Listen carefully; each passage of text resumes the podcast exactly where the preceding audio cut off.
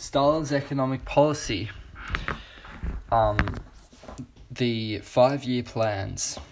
The goal of the five year plans was really to establish a war economy, i.e., to catch up to the other nations which had progressed so far ahead of them, and preparing to spread communism to other countries. The, there were three five year plans uh, in the period until 1939, uh, until 1941. Um, the, the first five year plan started in 1928 and ended in December 1932. The second started January 1933 to December 1937, and the third was January 1938 to June 1941. Um, there are multiple perspectives on the aims, um, like collectivization, some emphasize the decision making from above to, to create an economy to contend with ca- capitalist powers and also developing a more socialist economy. Um, the process of the five year plans also enlarged the urban proletariat, so this is kind of an ideological decision from above. However, some also state that it's the pressures from below which really drew, uh, drove the five year plans there was a growing industrial cl- class, but also uh, the peasantry was, in some sense, growing. Um, although there were opportunities for move to urban centres, um, the peasantry was still massive. Um, and the peasantry want, wanted higher food prices, they wanted to make more profit. But the workers wanted sufficient food, and so there was this kind of dichotomy between what the workers wanted and what the peasantry wanted. So some say Stalin was just reacting to the needs of these workers because workers form a fundamental part of communist ideology. And Lee kind of synthesizes these perspectives and saying, yes, they were driven from the pressures from below, but ultimately um, it was a, from above decision, uh, which was just uh, confirmed that it needed to happen by the pressures. So there was an industrial focus in these five year plans. Iron, steel, and oil uh, were the hallmarks of a war economy for Stalin, and they guaranteed strength to face other capitalist enemies. The first five year plan emphasized heavy industry and um, unrealistic, it had really had unrealistic goals. The electricity, electricity output uh, was increased by three times, and coal and iron increased by two times. Uh, one notable example of the first five year plan is the Magnitogorsk industrial town, which was an entire town built um, to house industrial projects for the first five year plan. In the second five year plan, heavy industry and communication um, made advances, and this was a more realistic plan. Uh, the chemical industry also made progress. And the third five year plan was really geared towards defense and war industry, um, foreseeing the incoming conflict of World War II. There are a few char- characteristics of the five year plans. One major one is the Stakhanovite movement, um, which is where workers were encouraged to exceed quotas, and it was di- developed from a false story of a miner um, who'd exceeded his quotas by you know, hundred percent, and um, and so yeah, they they developed this movement where people would exceed their quotas willingly. Uh, there was also this idea of Vidovensky, which was Vidovency, which was the promotion of workers, and this created this set like the uh, the promotion of workers due to their hard work, and this created this elite class of workers. So again, a, cl- a class had been created from policies which were designed to diminish class and make everyone a worker.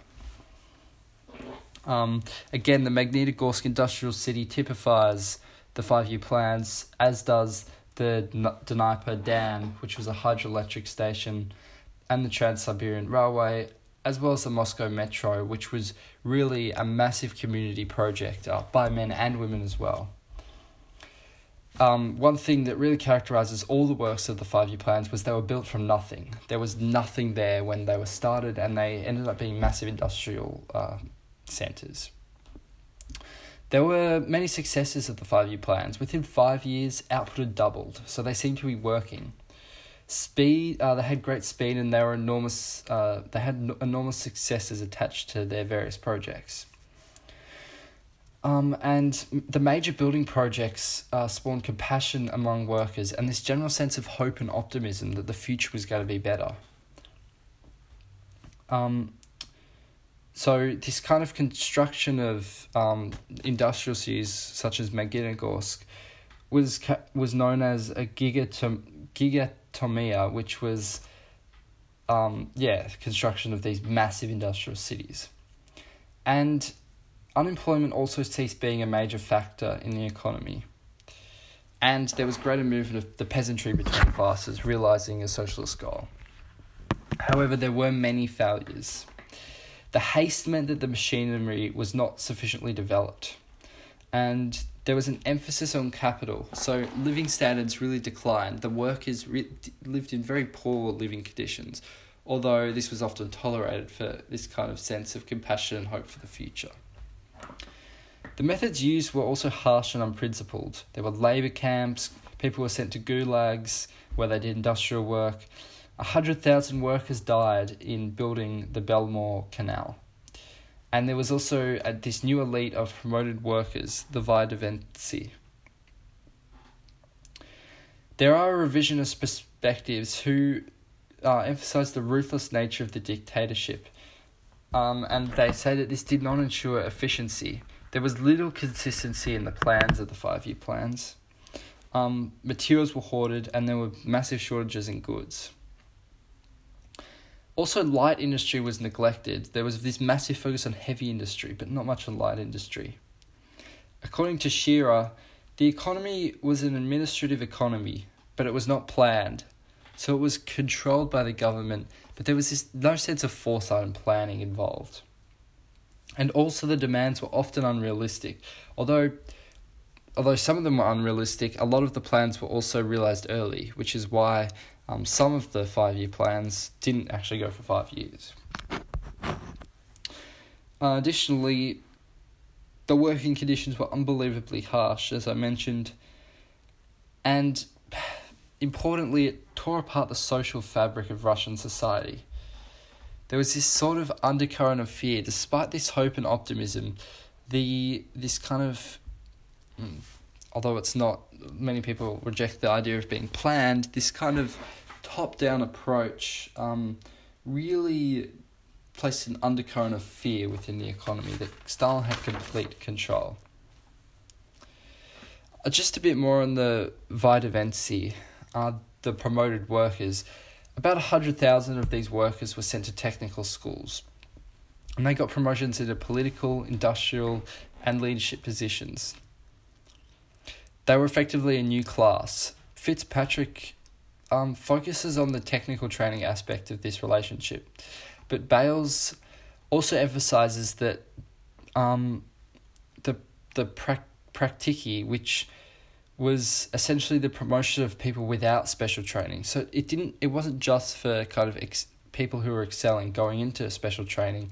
It also this new class encompassed people who just worked hard and got promoted. Um, and Bailes also emphasizes it as a part of the new intelligentsia, and that the mobility from workers into the praktiki was a key part of social developments from the five year plans.